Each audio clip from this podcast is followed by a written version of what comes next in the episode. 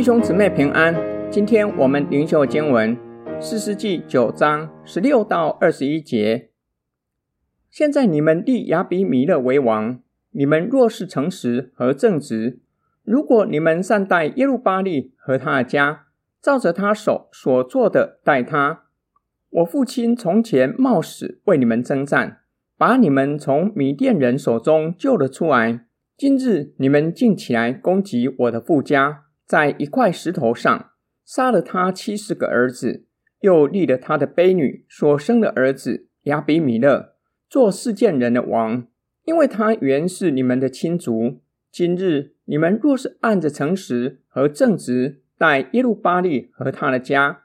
你们就可以因亚比米勒得喜乐，亚比米勒也可以因你们得喜乐。若不是这样，愿火从亚比米勒出来，吞灭示剑人和伯特米罗人，又愿火从示剑人和伯特米罗人出来，吞灭亚比米勒。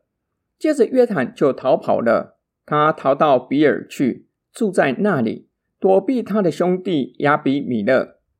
约坦说完了预言，接着指出示剑人和亚比米勒的不义，示剑人更是恩将仇报，祭奠善待示剑人，冒着生命的危险将他们从米甸人手里拯救出来，今日竟然攻击他的父家。约坦详细说明亚比米勒残暴屠杀耶路巴力的全家，并且说明亚比米勒在家中卑微的地位，是婢女所生的儿子。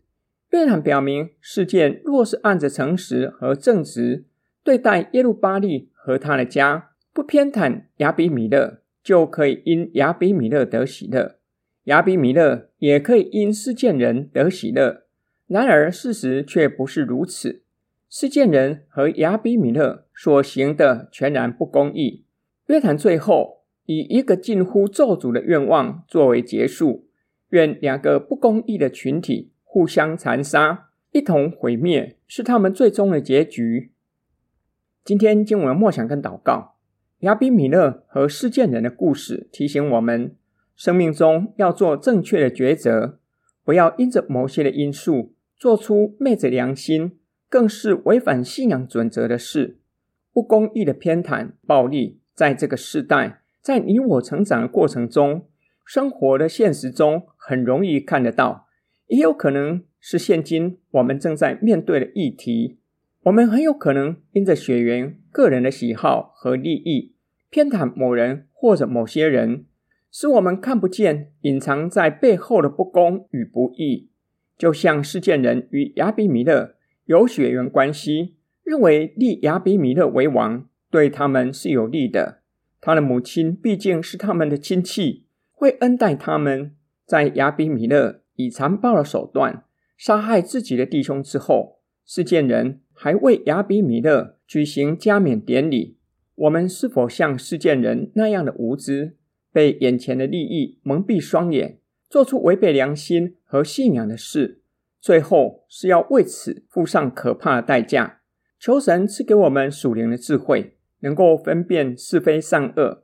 并赐给我们行合乎信仰的善的能力，一生走在合神心意的道路。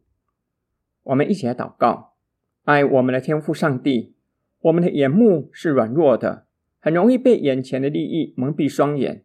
以致做出违背良心和信仰的事。